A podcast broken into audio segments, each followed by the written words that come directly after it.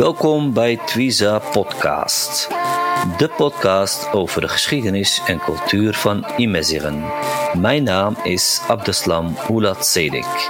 Wij gaan in gesprek met schrijvers, muzikanten, dichters, historici en andere cultuurmakers over de geschiedenis en cultuur van de Imezighen.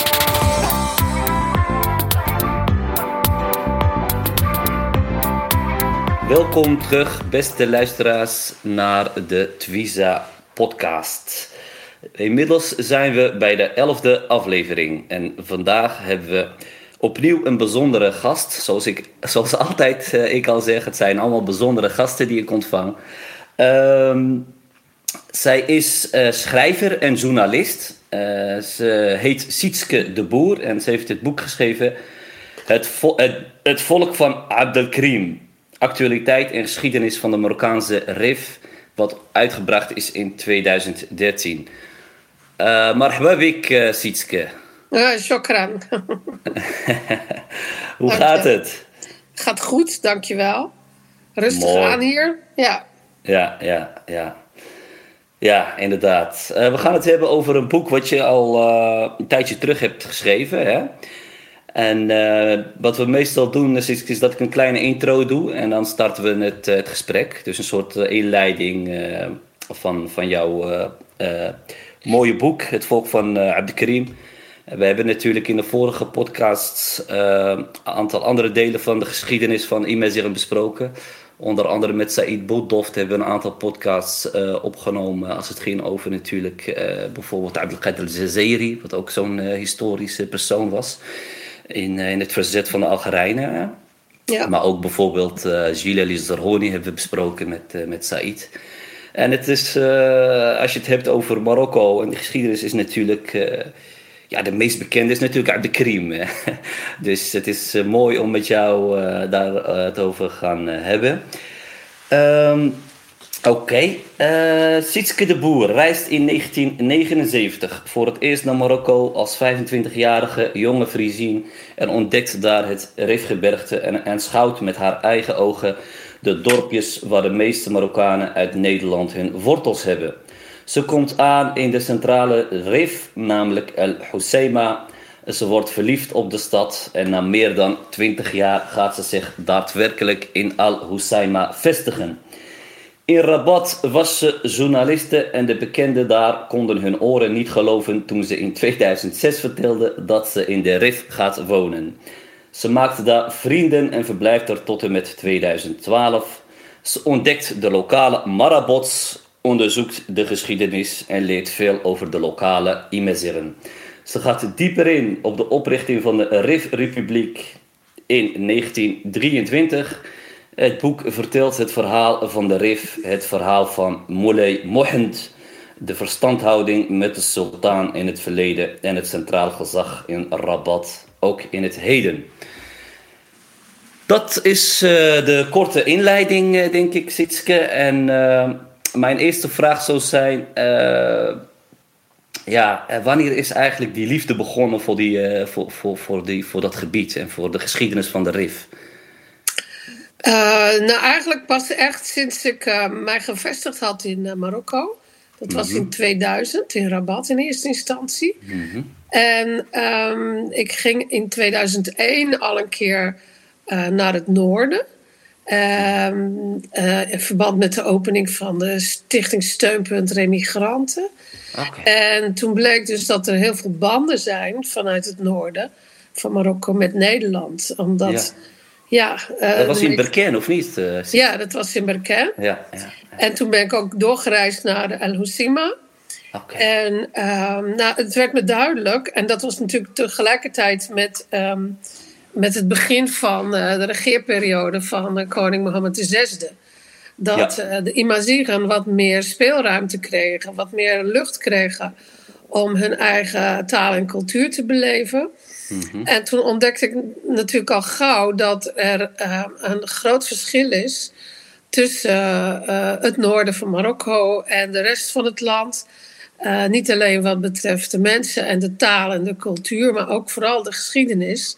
Ja. En ja. Ik kwam in het noorden, kwam ik overal een portret tegen van iemand. En die zei, ja, dat is Abdelkrim, dat is onze held. En ik dacht eerst van, hoe de is Abdelkrim, weet je wel? Ja, precies. Ja, ja. Dus daar ben ik ingedoken. Je had er nog nooit van gehoord. Wel vaag, maar wel vaag. Niet ja. op een manier die me veel zei.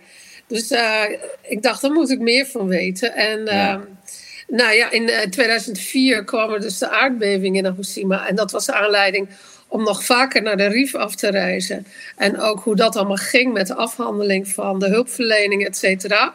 Want je zat toen in Rabat, hè? Nog als journalist. Maar op de dag van de... Op de middag na de aardbeving ben ik al meteen met de auto naar Rabat gegaan. Ben ik er een aantal dagen geweest. Dus ik heb dat wel van heel nabij meegemaakt. Hoe dat was ook voor die mensen. Ja. Nou ja, gaandeweg, je praat met mensen. Ik maakte vrienden. En in 2006 had ik dus 6 jaar in Rabat gewoond als journalist. En de zaken begonnen zich een beetje te herhalen. Want je kunt als journalist je onderwerp niet zo vaak doen. Hè? Het is 1 keer. Ja, kan je over een aantal dingen reportages maken. En toen bedacht ik, ik wil wel weer de diepte in. En ik wil meer weten over de geschiedenis van de RIF. Nou, zodoende ontstond het plan om me dan tijdelijk in Fukushima te vestigen. En dat is ook 6 jaar geworden. Ja. Dat ik daar gewoond heb. Tijd, een behoorlijke tijd. Ja. En ik vond het fantastisch, want ik ontdekte daar dat ik zelf ook eigenlijk een plattelander ben uit Friesland. En ik vertelde aan mensen, ik ben eigenlijk een Nederlandse Berber uit Friesland. Friezen zijn de Berbers van Nederland. Precies. En ik vond de natuur daar prachtig mooi. Ik ben dus ook begonnen met wandeltochten te organiseren. Ja. Dat heb ik echt langer dan 10 jaar gedaan. Tot in 2017, de laatste tocht tot nu toe. En dat deed ik ook met een missie. Omdat ik merkte dat als mensen uit Nederland het gebied zien... waar de meeste Marokkaanse Nederlanders vandaan komen... Yeah. Dat verandert iets in hun visie. Dat verandert iets in de manier waarop ze naar Marokkanen in Nederland kijken. Als je weet waar die mensen vandaan komen, dat verandert je blik. Dus daar had ik wel degelijk ook... en het was natuurlijk heel leuk om te doen. Ja, maar ik had er ook wel een missie mee. Ja, nee, en ondertussen heb ik toen dat boek geschreven. Ja. Het Volk van Abdelkrim. En daarvoor heb ik de geschiedenis bestudeerd. En dat is dus in 2013 uitgekomen. Later in 2019 het andere boek. Eigenlijk bijna een vervolg daarop, of niet? Ja, het is ook de geschiedenis van de RIF. Het nieuwste boek, Het Verdriet van de RIF. Ja, maar met het verslag van de Hirak er ook in. Naar aanleiding van de Hirak-bewegingen in de RIF. Want je weet, vanuit de geschiedenis zijn er allemaal directe verbanden te leggen... met hoe de situatie nu in de RIF is... En vooral ook met hoe de contacten zijn met de centrale regering in Rabat. Zeker waar. Je zag ook tijdens al die protesten natuurlijk continu het portret van Abdelkrim en de vlaggen. Maar ook de eisen die eigenlijk, wat je zegt, ook uit hun verleden komen nog. Nee, dat is waar. Dus je hebt je eigenlijk... de liefde is begonnen eigenlijk vanuit Berkane, als ik het goed begrijp. En toen heb je die verschrikkelijke aardbeving geportretteerd in Al-Hoceima in 2004. Ja. Dan zag je natuurlijk ook de wijze waarop de Mughzen met de bevolking ging. En, en hoe die hulp daar ging. Ik kan me nog herinneren dat het heel chaotisch ging mensen werden tegengehouden, hulpverleners. Precies. Dat beschrijf je ook in het boek, hoor. Dus, ik weet nog dat bijvoorbeeld... dat was een dag of 2 dagen voordat de koning zou komen. Die kwam op vrijdag. En ik geloof dat de aardbeving op maandag was of zo.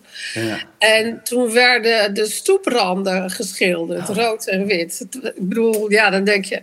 Alsof er niks anders te doen. Ongelooflijk, hè? Ja, precies. Ja. En er waren heel veel militairen daar in het gebied... Ja.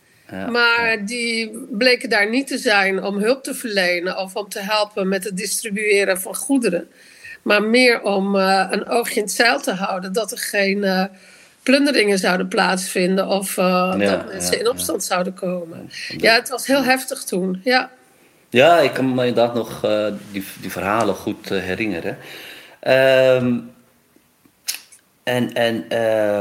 Hoe is het, dus het boek is tot stand gekomen in die periode dat je daar hebt gevestigd? Ben je begonnen met schrijven? Ja, met het voorbereiden en met me in te lezen. En uiteindelijk heb ik het, is het gepubliceerd in het jaar dat ik weer terug was al in Nederland. Ja. Hoe was het begin, Sietske? Neem ons mee naar 2006. Je komt daaraan als Nederlandse. Hoe werd je ontvangen? En hoe was dat aan het begin? Ik was er dus al een aantal keren geweest om reportages te maken naar aanleiding van een aardbeving. Ja, klopt. En toen ik eenmaal besloten had om me daar te vestigen. Ja, toen ben ik... dat is toch een andere stap, hè? Dus nu ga je echt vestigen daar. Hè? Ja. Toen ben ik eerst... ik geloof in een hotel gaan zitten in Mohammed Sank voor een paar dagen. En toen heb ik een etage gehuurd. Dat was boven Café Al Najma. Op de vijfde etage met uitzicht over de haven. Ik geloof 111 treden omhoog. Dat is een mooi uitzicht in ieder geval. Ja, dat was een prachtig uitzicht.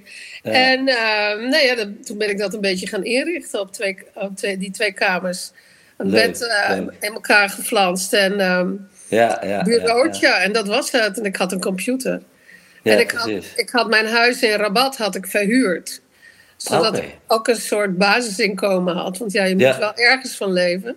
Ja, nee, dat zeker. Oh, dat en wel, ik kreeg geen accreditatie. Ik kreeg geen toestemming om van het ministerie van Communicatie... om mij als journalist in het noorden te vestigen. Dus, dus daar liep je ook nog tegenaan. De overheid, zeg maar, die dat dwarsboomde. Goed, in Al Hoceima. En journalisten moeten in Casablanca of in Rabat gevestigd zijn... om aanwezig te kunnen zijn bij de persconferenties van de minister van Communicatie. Juist. Dus ik moest me wel een beetje rustig houden daar... merkte je ook dat je een beetje in de gaten werd gehouden? Of, want ik werd voortdurend in de gaten. Ja, ik had het eerst niet zo in de gaten.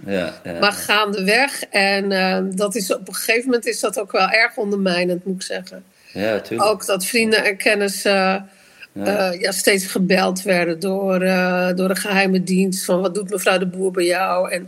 En stel dat ik ergens naartoe ging. Ik ging op een gegeven moment ook wel eens naar bijvoorbeeld Calaïris. Ja. Of naar de Gigenet. En ik ging ook wandelen met die mensen. Met En dat werd argwanend gadegeslagen. En ik weet nog dat er een keer een... toen woonde ik inmiddels in Ajdir, ook in een huurhuisje, vlakbij het strand. Ja, een paar kilometer van Hoceima af. Hè? Dat was natuurlijk ook een prachtige plek om te wonen. En op een keer kwam er een man. En die ging zitten en die zei van... waar kom je vandaan en wat doe je hier? En van wie is die auto? En, allerlei vragen stellen. Ja, dat was de Muqaddam. En niks van wat ik daar uitspookte. En het verhaal werd ook rondgestrooid dat ik een spion was van de Nederlandse... Ik wou bijna net zeggen, ze zag je als een soort spion... maar goed, dat had ik zelf niet bedacht. Nee. Maar oké, dat was dus zo, Uiteindelijk gedurende de tijd leerde je daarmee omgaan en deed je gewoon je ding. Ja, maar uiteindelijk is dat ook wel iets om paranoia van te worden. Ik kan me voorstellen. Na een aantal jaren is dat... dat ging echt lang door ook, Sietske. Ja, dat ging voortdurend door. En ze wisten ook... Op een gegeven moment ontdekte ik dat ook mijn computer meegelezen werd... Jeetje. Dat er ingebroken werd op de computer. Dus ze konden precies meelezen met wat ik allemaal deed. Ze saboteerden gewoon je computer. En dat werd gewoon allemaal... niet saboteren. Ze lazen mee. Ze lazen mee? Oké. Ja. Ze kunnen veel, hoor. Bizar. Ja. Dat is ook zo. Ja, het is bizar. Ja. Dus dat was ook een reden om te besluiten van... als ik dat boek echt publiceer... dan kan ik beter alvast in Nederland zitten. Ja, inderdaad. Want... dat willen ze dan niet hebben natuurlijk. Dat houdt ze allemaal het liefst stil. Ja. We zijn blij dat je er bent gebleven en een mooi boek hebt geschreven, in ieder geval voor ons. Ik weet nog dat qua literatuur niet zo heel veel was, Nederlandstalige literatuur, over deze geschiedenis. Dus ik was zelf heel erg tevreden daarmee. En dan hadden we weer wat kunnen lezen over onze grote geschiedenis. En dan, volgens mij was ik ook de eerste die in het Nederlands uitgebreid... verhaalden over de gifgasbombardementen tijdens... Ja, volgens mij ook, ja. Dat lees je ook uitgebreid in het boek. Ja, inderdaad. Dat was ook echt een ontdekking tijdens mijn onderzoek. Ik denk, jeetje. Ja. Dit weet de wereld niet. Ja, precies. Dat is, is iets... Ja, er is daar gewoon genocide gepleegd natuurlijk tijdens de Rifoorlog. Maar voordat we daar komen... je ontmoet dan mensen, zeg je... en dan beschrijf je een vereniging... Dekiret Rif. Ewa. Ja. Dekiret Rif, kun je daar iets over vertellen? Een groep mannen. Ik werd in contact gebracht met deze groep overwegend docenten in het voortgezet onderwijs. Via Farid Ouled Lessen, die ik toen nog goed kende. Ja. En die mij ook wel geholpen heeft in het begin. Mm-hmm. Dat was dus een groep mensen die gaan er regelmatig op uit... Ja. Wandelingen maken en dan doen ze ter plekke onderzoek... of dan gaan ze naar een plek waar iets gebeurd is in de geschiedenis. En dat vond ik natuurlijk fantastisch, dat ik daarbij mocht zijn en dat ik mee mocht doen. Ja. Want zo hebben we het gebied behoorlijk doorkruist. We gingen 1 keer in de maand of zomers, 1 keer in de 2 weken... gingen we de hele dag wandelen. Ja. En ik vond het geweldig, En je hebt natuurlijk de voorzitter, Omar Muallem. Ja. En ook een van de belangrijkste leden, Abdelmajid Azzouzi. Ja. En nog een aantal anderen, Mohammed Ounia. En dat zijn echt mensen die zich verdiepten in hun eigen geschiedenis. Ja. En het punt is, Marokko is natuurlijk heel lang een dictatuur geweest... waarin mensen niet vrij hun eigen geschiedenis konden schrijven... En dat is een grote klus waar mensen mee begonnen zijn... Ja. Na het aantreden van koning Mohammed VI... toen ze iets meer vrijheid kregen. Correct. En daar was deze groep mee begonnen... en daar zijn ze nog steeds mee bezig. Ja, want wat je ook zegt in het boek... de naam Abdelkrim mocht niet uitgesproken worden... onder die dictatuur van Hassan II. Nee. En volgens mij heb je zelfs een boek geschreven over die periode ook... als ik het goed heb... dat boek. Over de lode jaren. Oh ja, dat speelt zich af in het zuiden van Marokko. Dat is wel dan in het zuiden inderdaad, gaat dan niet over de Rif. Maar, de jaren van lood, ja. Dus dat was natuurlijk een verschrikkelijke periode inderdaad. En dit soort mensen, want Dekiret Rif zijn herinneringen van de Rif. Ja. Van de Rif. Ja. Dat zijn ontzettend belangrijk, met name dat het ook docenten zijn en om die geschiedenis in ieder geval aan de volgende generatie door te geven. Ja, want als je je eigen geschiedenis niet kent... dan weet je ook eigenlijk niet wie je bent, waar je vandaan komt. Nee, en dan kan je ook moeilijker bedenken waar je naartoe wilt. Zeker. En dus die mannen die gaan wandelingen doen. Jullie bezoeken marabots, lees ik in het boek. En jullie gaan ook natuurlijk naar... het hoofdkwartier destijds in Ashdir van Moulay Mohand. Ja. Laten we eens even teruggaan in die tijd, Sietske, van Moulay Mohand. Kun je onze luisteraars iets vertellen over zijn opkomst van Abdelkrim? Zoals die in de volksmond heet. Ja, Abdelkrim.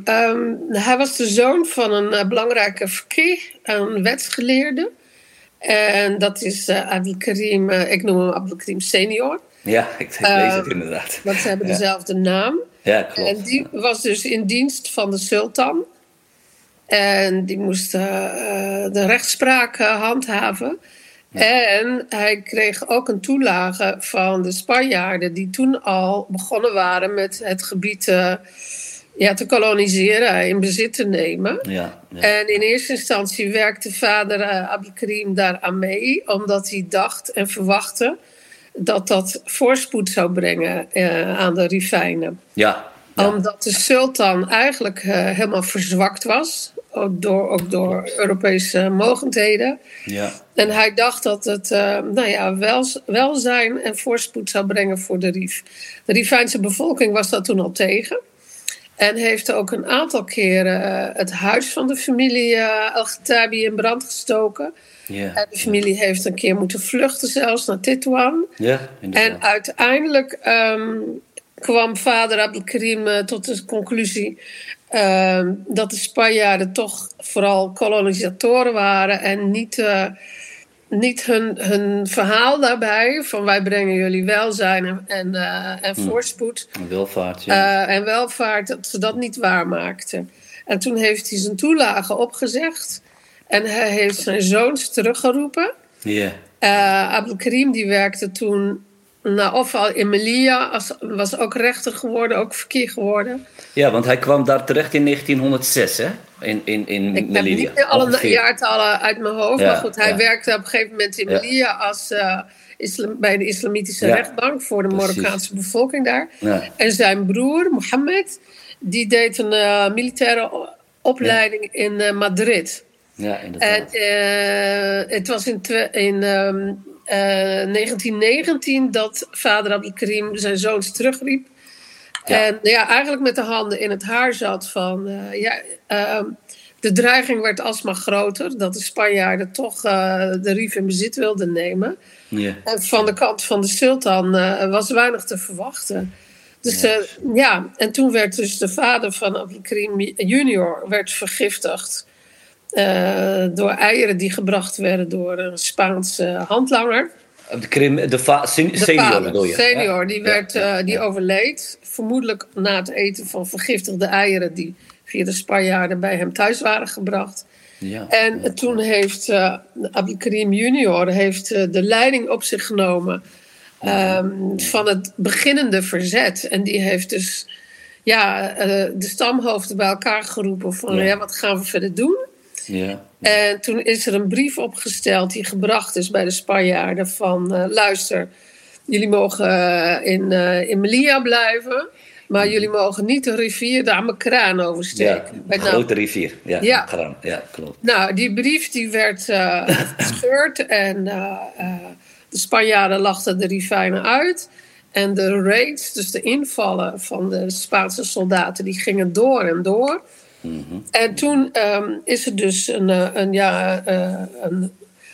min of meer geïmproviseerde militaire macht op de been gebracht door Abdelkrim. Yeah. Met de stamhoofden van ongeveer 8000 man. En dat is in de zomer van 1921 uitgemond in de slag van Anouilh. In meerdere slagen. Zeker. Spaanse soldaten in hinderlagen gelokt en afgemaakt. En uiteindelijk heeft dat volgens de verhalen iets van 20.000 doden gekost. En ook tienduizenden krijgsgevangenen. Nou, toen was Abdelkrim... Hoeveel krijgsgevangenen, sorry? Nou, ook tienduizenden. Oké. Dat zijn de verhalen. Ik bedoel, precies.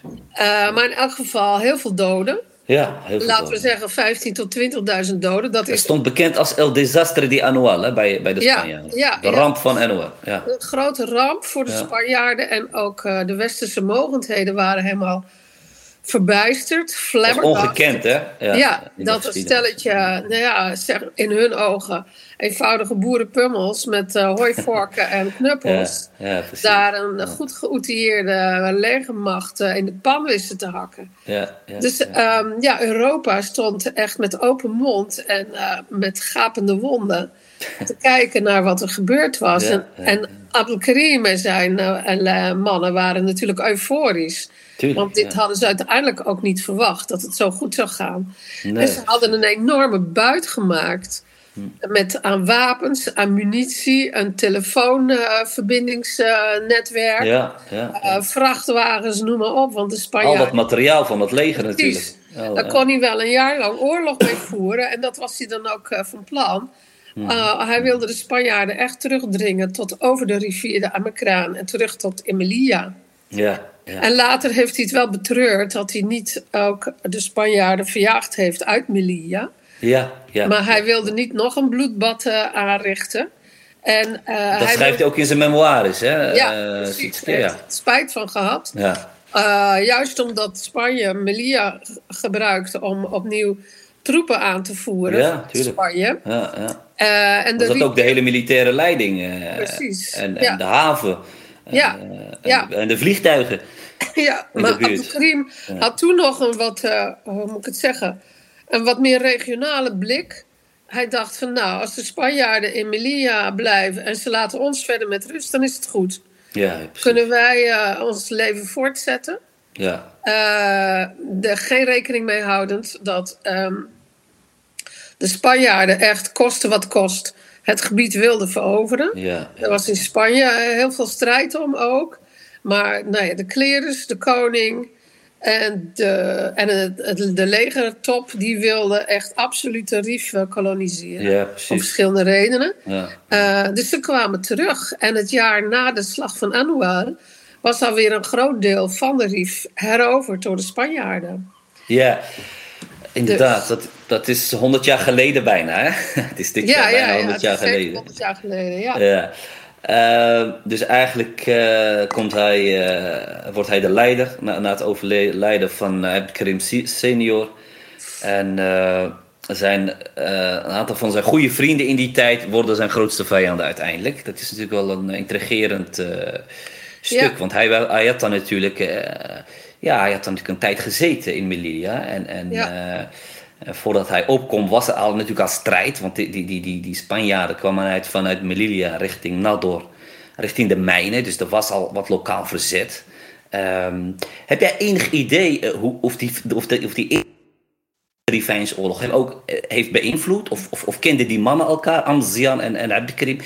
Heb je daar iets over gehoord toen je in Al-Hoceima was? Daar ben ik eigenlijk best wel benieuwd naar. Van Amzian die in 1912 is ook. Ja, precies. Want hij was natuurlijk al in Melilla. En hij zag die strijd gebeuren. Dus er kwamen 40.000 militairen over natuurlijk. Of meer.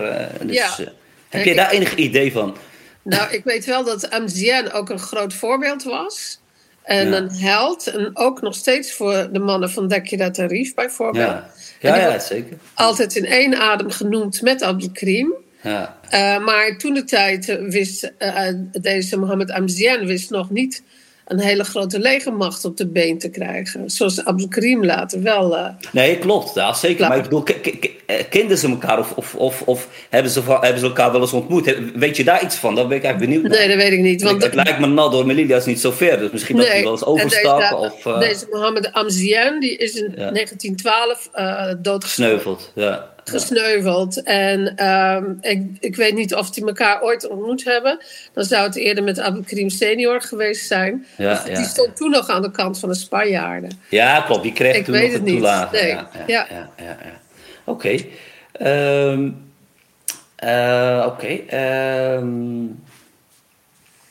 Ja, toen gebeurde er daarna, trok een deel, was chaos natuurlijk, vluchtende soldaten, die werden achterna gezeten, trokken zich terug, als ik het goed heb, in Aarwi, dus daar zaten ook al een paar duizenden opgesloten.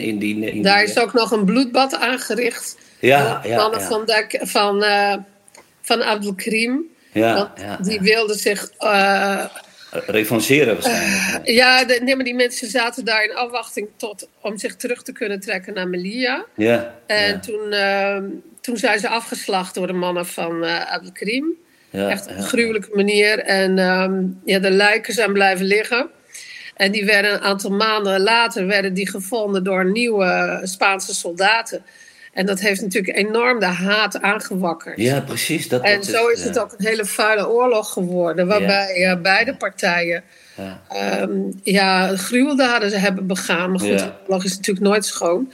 Maar ook echt onthoofdingen, lichaamsdelen afsnijden, noem maar op. Ja, ik heb daar wel eens wat foto's van gezien. Ja. Dat is echt verschrikkelijk. Nee, dat is zo. En toen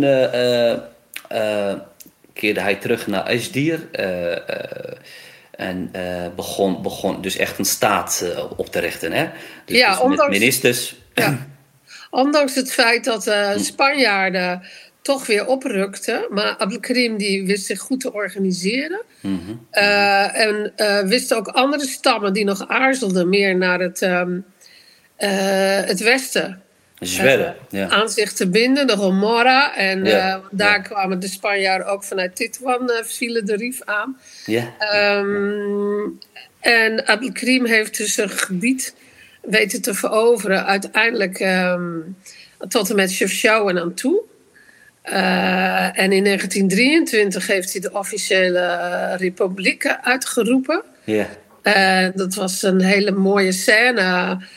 Dat de Rifijnse soldaten blootshoofds en barrevoets Chefchaouen binnentrokken. Want het was natuurlijk een heilige stad voor de moslims. Ja, klopt. En daar is ook een volkslied voor het eerst ten gehore gebracht. En een vlag gehesen. En toen was de republiek een feit. Ja. Maar dat heeft niet heel lang geduurd. Want ze moesten zich opnieuw weer verdedigen tegen Spaanse aanvallen. En vanaf 1924... Mm-hmm. ging Spanje dus chemische wapens inzetten en begon met het gifgasbombardementen. En dat heeft uiteindelijk de Rif wel vernietigd. De bevolking, maar ook het land. En in 1925, want desondanks... Want Siske, kunnen we daar inderdaad even stil bij staan? Hoe ging dat met die gifgassen? Want wat ik heb gelezen is dat er... Dat werd al gebruikt in de Eerste Wereldoorlog. Hè? Die verschrikkelijke grote oorlog. Dat beschrijf jij ook. En op een gegeven moment was het toch ook verboden. Hè? Het verdrag van Versailles komt dan bij mij. Precies. De Eerste Wereldoorlog werden er ook mosterdgas gebruikt. Maar die werden toen gebruikt als handgranaten. Ja, inderdaad. En het gebruik van chemische wapens werd verboden. En Duitsland mocht ze ook niet meer produceren en ook niet meer exporteren. Ja. Desondanks is er contact gelegd door Spanje met een Duitse hoge militair. Mm-hmm. Hugo Stoltenberg. Ja. En die heeft... Het ging allemaal in het geheim. Ja, die heeft in het diepste geheim ervoor gezorgd dat er toch uitvoer kwam van overgebleven chemische wapens. Chemische mosterdgasbommen onder andere, maar ook heel veel andere chemische bommen en granaten. Ja. En in de Rif was de eerste keer dat chemische bommen werden afgeworpen vanuit vliegtuigen. Die kleine propellervliegtuigjes waar 1 of 2 mensen in zaten. En die hadden die bommen. Ik stel me voor als een groot formaat granaat. Die hingen aan S-haken aan de buitenkant van het vliegtuigje. Het waren open vliegtuigjes, hè. En die moesten ze dan dus pakken. En, echt met de hand, naar beneden werpen, echt. En er was geen onmiddellijk zichtbare schade vaak. Alleen maar een beetje een ondiepe kuil en een beetje een frisse geur. Yeah. Maar mensen die daar in de buurt waren, die ademden dat dus in. En die kregen last van verstikkingsverschijnselen en brandwonden. Mm-hmm. En als je door een gebied liep waar zo'n mosterdgasbom was afgeworpen, mm-hmm. dan nam je het ook mee in huis. En dat richtte dus ontzettend veel schade aan. Het kwam op de landbouwgronden, in de waterputten. Het vergiftigde ook de landbouwgronden, de waterputten. En dat is natuurlijk vreselijk geweest. Ik ben nu het boek van Vincent Sheehan aan het herlezen. An American Among the Rifi. En die vertelt ook dat er af en toe zo'n bom werd losgelaten door de Spanjaarden. Want hij maakte een reis van Oujda naar Tanger, dwars door de Rif. Om Abdelkrim te interviewen. Ja, klopt. En hij was van een Amerikaans blad, hè? Een Amerikaanse journalist was hij, geweldig boek. En hij denkt ook van dat het helemaal nutteloos was, die bommen. Dat hij het totaal geen effect zag. Ja. Maar ik denk dat ze hebben lang niet geweten wat de precieze effecten waren van die gifgasbommen. Mm-hmm. Ook Abdelkrim niet. Nee, want op een gegeven moment is er sprake van dat er een tyfusepidemie zou zijn onder de Rifijnen. Ja, en achteraf blijkt dat waarschijnlijk de gevolgen waren van die gifgasbommen. Mensen dachten dat het gewoon een ziekte was of zo uitgebroken. Precies, dat er een epidemie gaande was. Precies. Ja, want de bevolking had natuurlijk geen enkele... Want mensen kregen allerlei blazen en en wondjes natuurlijk. En, ja, en ze had kreeg last van longen, denk ik. Ja, ze wist niet wat er gaande was. En dat duurde tot in 1925. En toen heeft Abdelkrim wel alarm geslagen. Yes. En geprobeerd om het Rode Kruis zover te krijgen dat hij de Spanjaarden zou verhinderen dat er die bommen werden. Ja. Maar dat is allemaal getraineerd door Spanje. Ja, en uiteindelijk hebben dus de gifgasbombardementen, maar ook de samenwerking tussen Spanje en Frankrijk ervoor gezorgd dat Abdelkrim dat de strijd ten einde liep en dat hij zich moest overgeven. Ja, klopt. Ja. Want ik lees ook dat hij ook wellicht geïnspireerd was door Atatürk in Turkije. Ook voor deze staatsvorm. Want die riep natuurlijk in 1923, dat was toevallig ook tijdens de Rifoorlog, riep hij natuurlijk die republiek in Turkije uit. En Turkije was een van de eerste seculiere staten. En dat wilde Abdelkrim ook. Ja. Hoewel hij wel in zijn discours, in zijn verhaal tegen de Spanjaarden ook de islam inzetten. Als moslims tegen ongelovigen. Wilde toch van de Rif geen islamitische staat maken. Hij wilde een seculiere staat. En voor mij blijft het een beetje vaag. Want ik lees bijvoorbeeld in het boek van Sheehan dat Abdelkrim als sultan werd aangesproken. Ja, dat lees je ook inderdaad. Ja. Dus hij werd door de bevolking en door zijn ondergeschikten wel degelijk ook als een islamitische leider gezien. Ja. Hij was natuurlijk ook en ook een emir, hè? Emir lees je ook. Emir, dat is meer militaire aanduiding. Ja. Maar hij werd dus als sultan aangesproken. En dat was natuurlijk ook heel moeilijk te verteren voor de echte sultan. Ja, precies. De officiële sultan, zeg maar. Ja. Nou goed, dat is een beetje dubbel nog steeds. Ja. Maar hij heeft zelf altijd gezegd, ik ben de president van een seculiere republiek. Precies. Maar in zijn strijd heeft hij toch wel ook een beroep gedaan op de islam en de strijd van de moslims tegen de ongelovigen. Ja, natuurlijk ook logisch als rechter, islamitische rechter en wetsgeleerde. Dat is de familie Khattabi natuurlijk een lange geschiedenis van islamgeleerden. Ja. En je hebt ook een aantal van die marabots bezocht, zie ik. Kun je ons publiek vertellen welke het meest is bij je gebleven van die marabots en waarom? Nou, wat ik een hele mooie vind, dat is Sidi Yacoubi bij Bades. Omdat het een mooi monument was. Het is geloof ik nu heel erg verwaarloosd. Maar wat ik ook een mooi verhaal vond, dat is bij Sidi Shaib. Meer richting Nador, dan ben ik ook. Sidi Shaib Mouftaar. Ja. Heet een Semen. Ja. De mannen van Zakirat Tarif, want die had een hond. En die overleed. En er gebeurde iets wonderlijks, waardoor die hond weer tot leven kwam. Ik weet het precies het verhaal niet meer. Maar het zijn natuurlijk allemaal volksverhalen. Van mensen die een voorbeeld waren voor de plaatselijke bevolking. Vrouwen die gaan daar naartoe om te bidden. En om kracht en baraka te vragen via die maraboe. Het is een soort plek waar ze troost vinden. Ja, precies. En ik heb ook geleerd dat de moskee is meer een domein voor mannen. En de vrouwen die vinden hun heil dan bij de maraboe. Ik vind ook Sidi Hassouni bijvoorbeeld.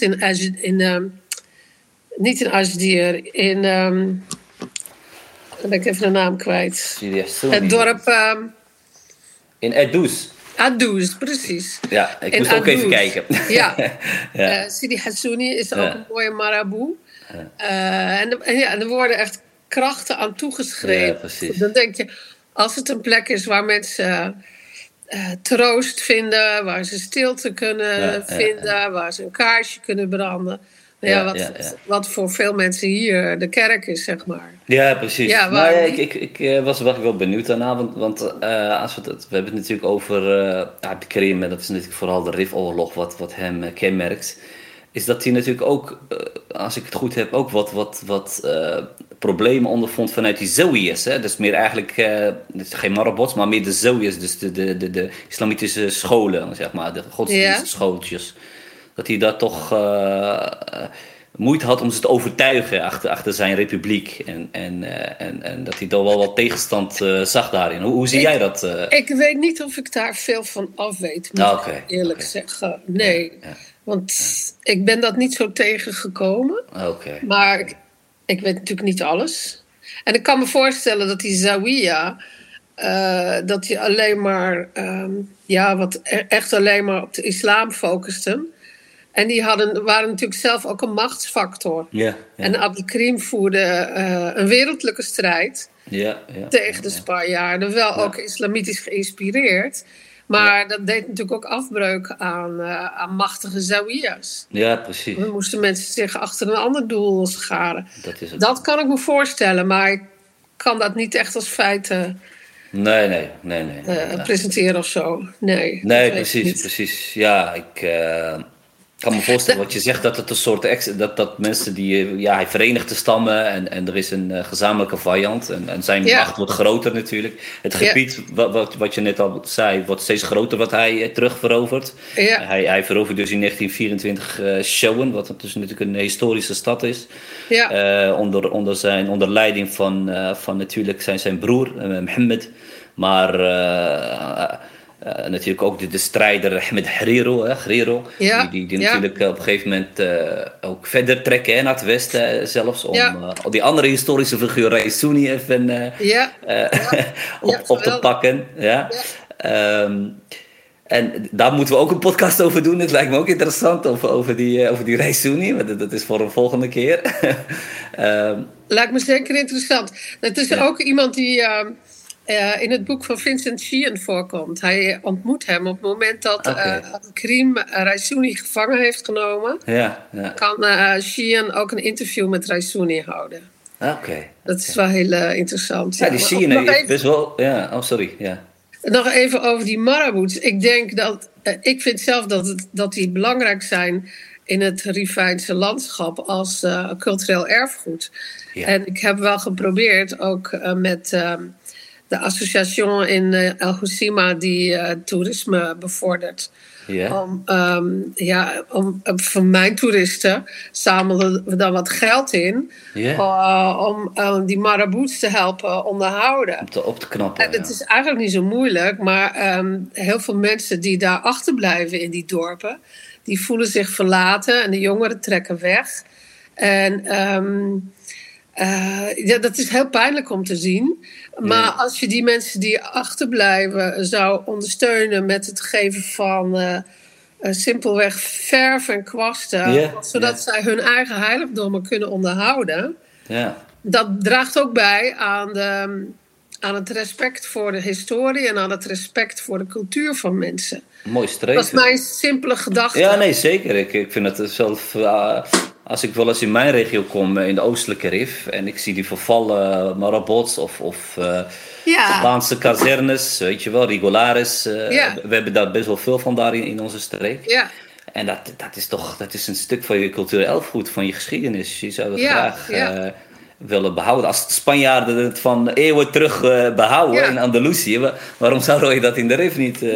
Nee, maar ik bedoel, daar hoef je niet eens heel moeilijk voor te doen. Nee. Als je mensen... In ieder dorp is wel iemand die altijd die zo'n marabout onderhield. In Adouze was dat Gadouze. Ik weet niet of ze nu nog leeft. Yeah. Maar die was lang een soort conciërge van de marabout van El Hassouni. Ja, precies. En die had de sleutel. En als ik daar langs wilde met mijn toeristen... dan gingen we eerst langs Gadouze en die deed dan de deur open. Yeah. Als je die zou helpen met spullen geven... zodat ze ook daar de boel konden opverven... Yeah. en een beetje konden onderhouden. Ja, zo moeilijk is dat niet. Nee, daar heb je gelijk in. Het is gewoon een kwestie van doen eigenlijk. Iemand die het initiatief gaat nemen... en wat geld bij elkaar verzamelt. Ja, zeker. Yeah. Ja. Ja, lijkt me een heel goed streven. Ik hoop ook echt oprecht dat er meer mensen zich meer bewust worden van dit soort zaken. Dat het toch... Het is iets Misschien is dat iets voor Tawisa. Ja. Voor jullie. Ja, ja, wie weet inderdaad. Ja, zeker. Dat, moeten we even naar kijken of we dat met een paar mensen, ook die een aantal bewuste mensen daar iets moois mee kunnen doen. Absoluut. Ja. Daar sta ik altijd wel voor open. Die wandelingen natuurlijk. Hè. Dat is natuurlijk heel prachtig, want je neemt de mensen mee. Het is een stukje historie, maar ook de natuur. Je gaat natuurlijk die bergen in. Hoe kun je daar misschien iets over zeggen? Is dat gewoon jouw liefde voor de natuur en voor het platteland? En dan dat wil je met mensen delen, neem ik aan? En zoals ik net al zei, ook met de missie. Dat het heel mooi is om dat aan Nederlanders te laten zien. En er waren soms ook wel jonge Marokkaanse Nederlanders bij. Die als toerist ook meegingen om het gebied van hun voorouders te leren kennen. Ja, maar de natuur is natuurlijk prachtig in het Nationale Park van Housima. Ja. En verderop in de regio van Chefchaouen. Ja, zeker. Prachtig. In de tijd dat ik daarmee begon, zeg 2006, 2007... dan had je echt nog dorpen waar nog geen elektriciteit was. Ja.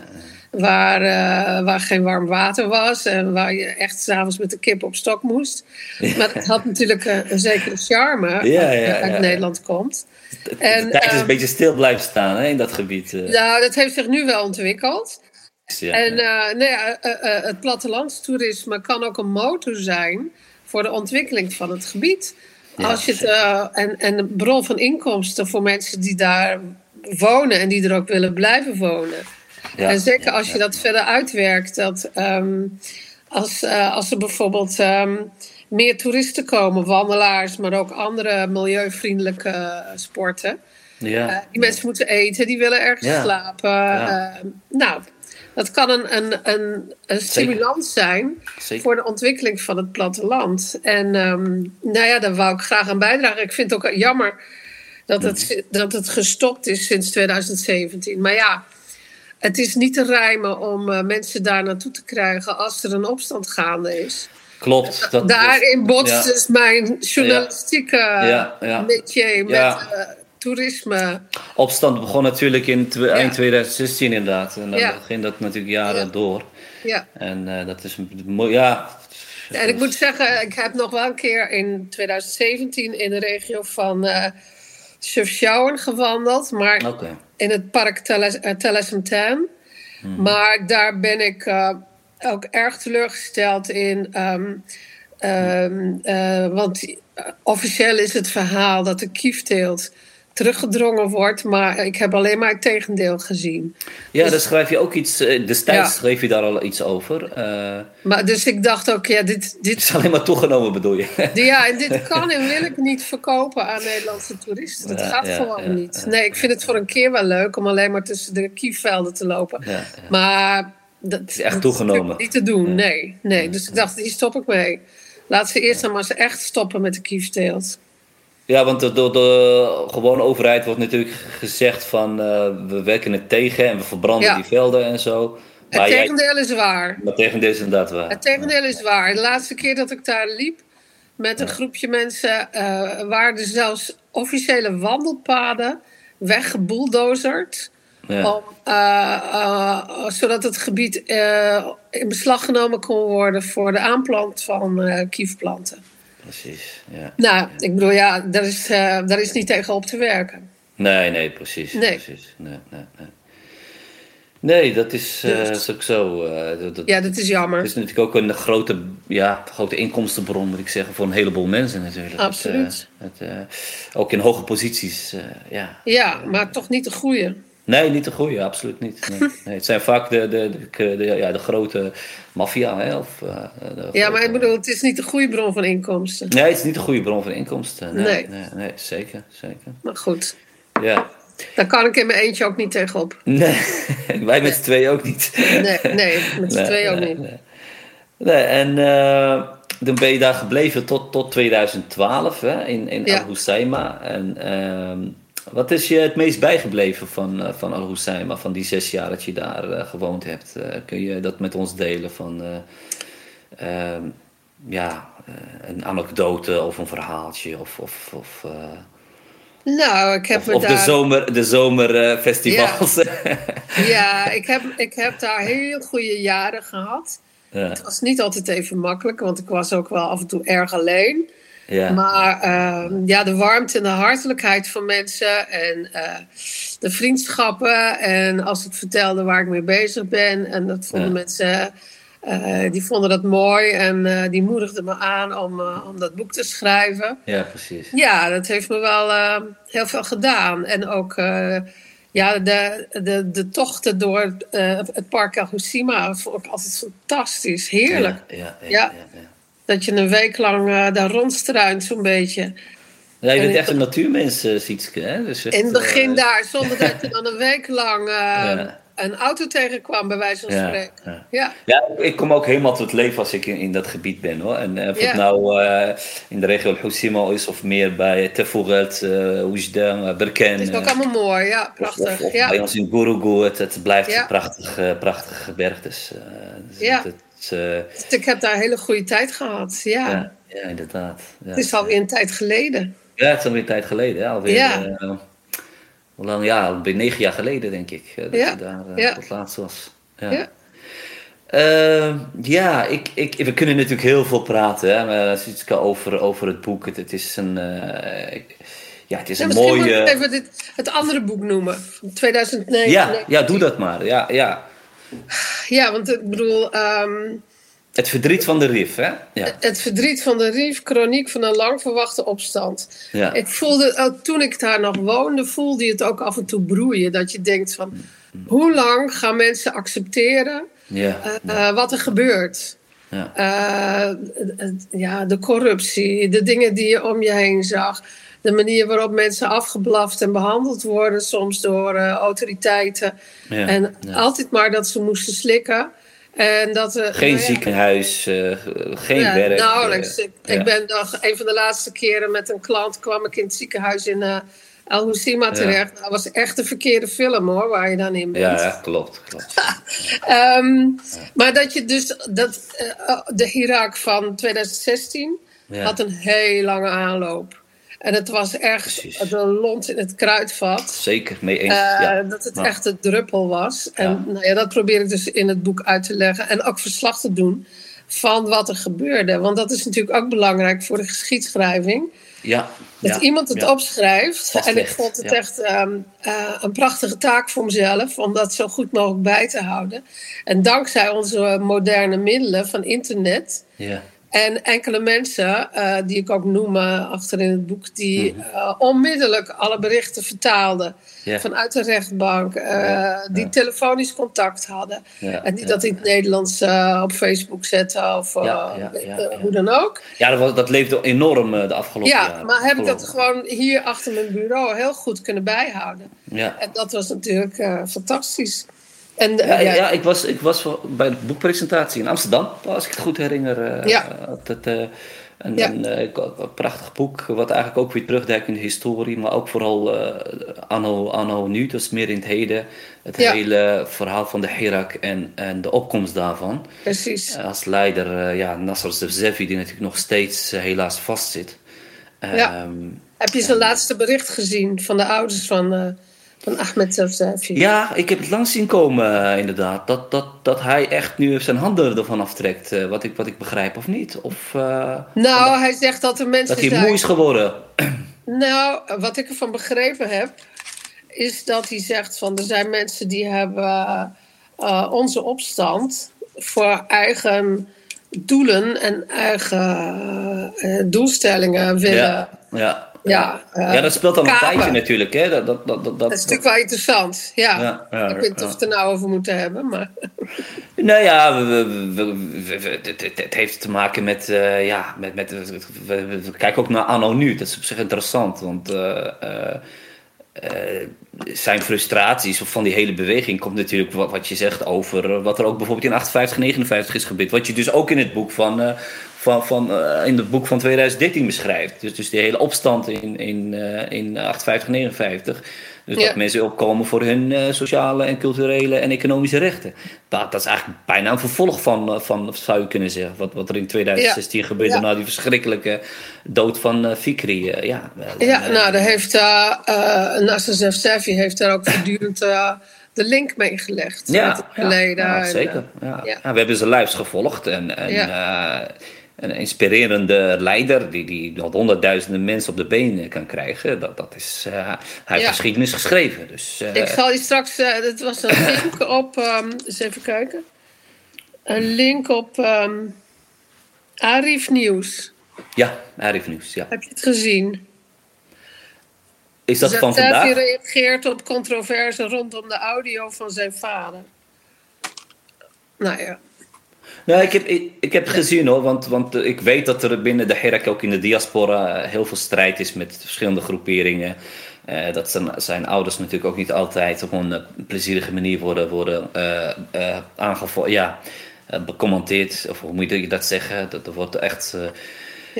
Zelf ben ik ook activist natuurlijk en heb me daarin ook bewogen. En heb me ook verbaasd over een aantal figuren. Maar goed, het is natuurlijk... wat je zegt, de geschiedenis herhaalt zich bijna. Want ook in 58, 59 had je binnen een beweging ook radicalen en minder radicalen. Ik denk dat jij dat als journalist nog beter weet. Het is allemaal moeilijk te sturen, zo'n beweging. Het wordt groter en massaler. En de een is wat matiger, aan de ander wel die kant op. En de ander is radicaler. Wordt persoonlijk vaak. Ja, persoonlijk. Veel emotie komt erbij. We zijn een volk ook van emoties, van... maar goed, ik denk dat ik een andere keer moet uitnodigen om over dat boek te praten. Over het verdriet van de Rif. Dat zou misschien wel interessant kunnen zijn. Voor de rest, het gaat allebei ook over de geschiedenis. Ja. Ik hoop dat we snel weer leuke manifestaties hebben en grote bijeenkomsten. Zo is dat. Ik kan komen. We kwamen elkaar vaak tegen, hè? Bij de MSR nieuwjaarvieringen de zoveelste lezing waar jij ook bij aanwezig was. Misschien kunnen we komend najaar of anders met het volgende MSR nieuwjaar. Helaas hebben wij het in Utrecht niet kunnen doen vanwege de corona. En natuurlijk de jongens in Rotterdam hebben een aangepaste versie gehad. Een online versie. Dat is natuurlijk ook zo. Ik wil je bedanken, Sietske, voor je tijd. En die je aan de Advieze podcast hebt gegeven. Graag gedaan. Wil je nog iets toevoegen of ergens op terugkomen? Nee, ik hoop dat er spoedig ook een verbetering komt in de situatie in de gevangenis van de gevangenen van de Hirak. Ja. En zo mogelijk vrijlating van de gevangenen. Dat blijft toch een zaak die de moeite waard is om te zetten. Ja. Dat hopen we allemaal. Ik hoop dat er ontwikkelingen zijn de komende zomer. Je hoort vaak dat er misschien wel weer een koninklijke gratie komt of iets. Ja, moet je dan wel aanvragen. Dat moet je aanvragen. Wat ik zelf mooi zou vinden is als er werkelijk solidariteitsverbinding wordt gemaakt met mensen die in de rest van Marokko ook strijden voor de goede zaak. Ja. En dat er samen op wordt getrokken. Ja, zeker. In plaats van verdere isolering van de Rif. Onder het motto van... wij zijn anders dan de Arabieren en zo. Ik bedoel, dat leidt nergens toe. Je moet gewoon samenwerken, denk ik. Ja, zeker. Het is niet alleen in de Rif dat het niet goed gaat. Het gaat ook ik heb me hier in Nederland... En de Atlas ook vaak. Ik heb me ook ingezet een beetje voor zover ik kon voor Mati Mounjib. Ja, die in hongerstaking was. En er zijn nog een paar journalisten die... het gaat de slechte kant op met de mensenrechten in Marokko. Het gaat heel slecht. Zeker. Dus, daar zou ik meer voor willen pleiten. Van, zoek zoveel mogelijk elkaar op. Mee eens. Ga samenwerken en samen sta je sterker. Ja, nee, absoluut. Ik zou dat ook toejuichen. Dat er meer...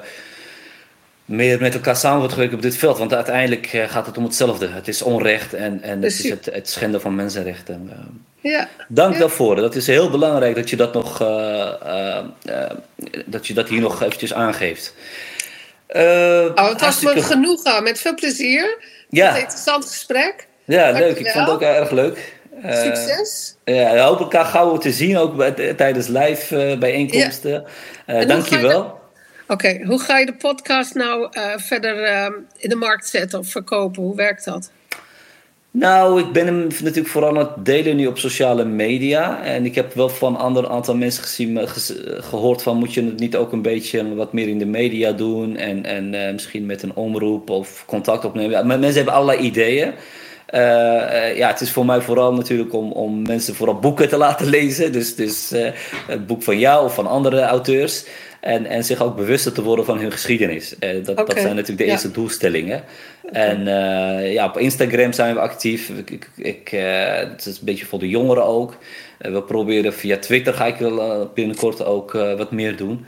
Maar daar moeten we wel aan trekken inderdaad. Om het nog breder te maken. Maar ja, op Soundcloud hebben we al meer dan 1500 luisteraars. Dus dat is op geweldig. Zich al een mooi hartstikke begin. Goed. Ja. Binnen 3-4 maanden nu. Dus dat we bezig zijn.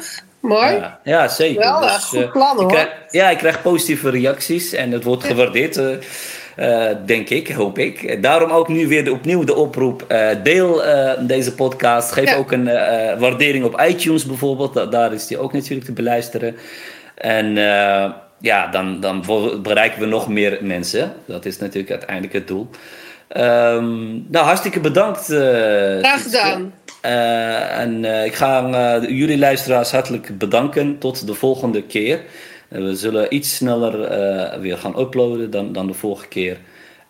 En we zullen jullie opnieuw laten genieten. Ik denk van een gedicht of van een mooie Rivijnse verhaal. Willig dat Hamid Bousdra nog een mooi gedicht heeft of een van de andere dichters.